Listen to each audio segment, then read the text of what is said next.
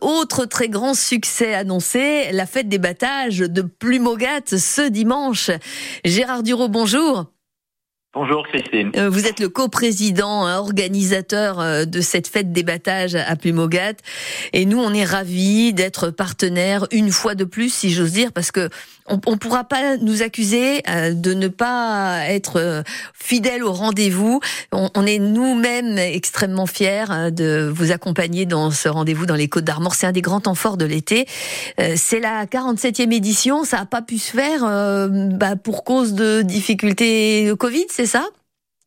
C'est cela, nous avons loupé deux éditions, donc 2020 mhm. et 2021. Nous avons repris en 2022. Et ça avait beaucoup marché ou c'était entre deux On sentait que...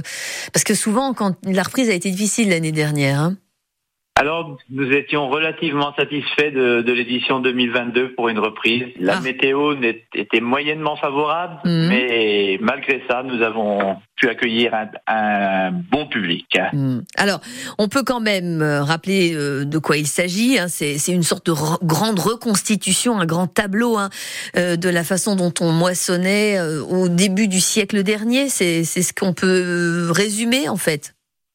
C'est vrai. Donc on se replonge totalement dans, dans le début des années du XXe siècle. Voilà. Mhm. Bien sûr, la moisson, étant donné que c'est notre euh, c'est notre euh, nom, hein, le fait des moissons, mais c'est également la vie totale de, du début du XXe siècle qu'on essaye de faire revivre à, l'ensemble de nos spectateurs. Alors, euh, vous allez montrer quoi particulièrement cette année concernant ces moissons?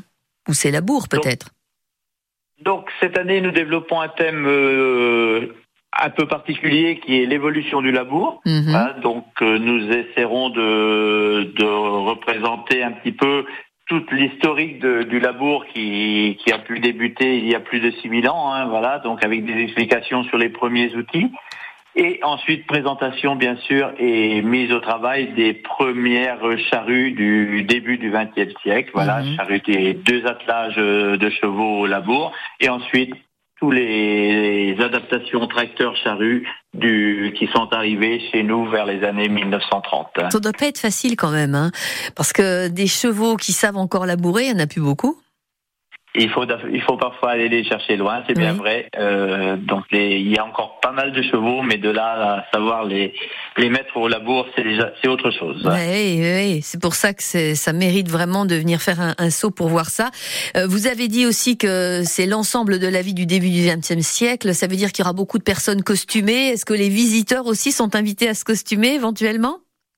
Eh ben, écoutez, si le visiteur veut faire la, la démarche, nous l'accueillons bien volontiers. Mhm. Voilà, nous c'est près de 600 bénévoles euh, costumés en, tenue d'époque. Oui. Avec de nombreuses représentations, hein, voilà. Donc on a la maison d'antan, l'école d'antan, le lavoir, euh, toutes ces représentations qu'on essaie de vraiment faire le, le plus vrai possible pour que les gens ressentent, pour ceux qui l'ont connu, se, retrouvent vraiment dans, ces années 30-40. Euh, oui, ça va être vraiment un grand temps fort. Et puis il y a de la musique aussi, on l'a pas encore dit, mais euh, il, y a, il y a différents groupes. Hein. Voilà, donc c'était cette euh, fête doit être festive. Donc nos cinq groupes euh, se déplaceront sur le sur l'ensemble de la fête hein, mhm. qui qui qui se déroule à peu près sur un site de 6 hectares. Voilà. Mhm. Donc, et deux scènes musicales, euh, dont une, euh, dont une scène avait la décoration, enfin d'une d'une guinguette des années des années 50 et un plancher pour danser. Bien sûr, euh, les danses traditionnelles essentiellement qui seront à jouer et danser tout au long de, cette journée. C'est sur deux scènes que vont s'enchaîner les groupes, avec notamment le groupe Panique. Et pour tous ceux qui ne savent pas très bien situer Plumogat, parce que dans ceux qui nous écoutent le matin, il y a aussi quelques touristes, hein, on est en été, eh ben, on va préciser que c'est sur l'axe Rennes-Saint-Brieuc. Plumogat se trouve pas très loin de Saint-Malgrand.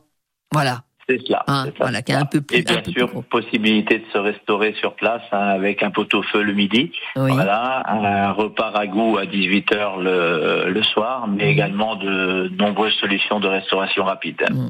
L'entrée est fixée à 5 euros pour euh, se rendre à cette fête des battages à Plumogat. C'est ce dimanche. On est ravis sur France Bleu Armorique de vous accompagner dans ce rendez-vous. Merci Gérard Duro. Merci à vous. Et un grand bonjour à tous ces bénévoles sans lesquels rien ne serait possible. Et on le sait, en Bretagne, il y en a hein, des bénévoles, beaucoup. Merci infiniment. Belle journée et à dimanche, sous le soleil, je l'espère pour vous.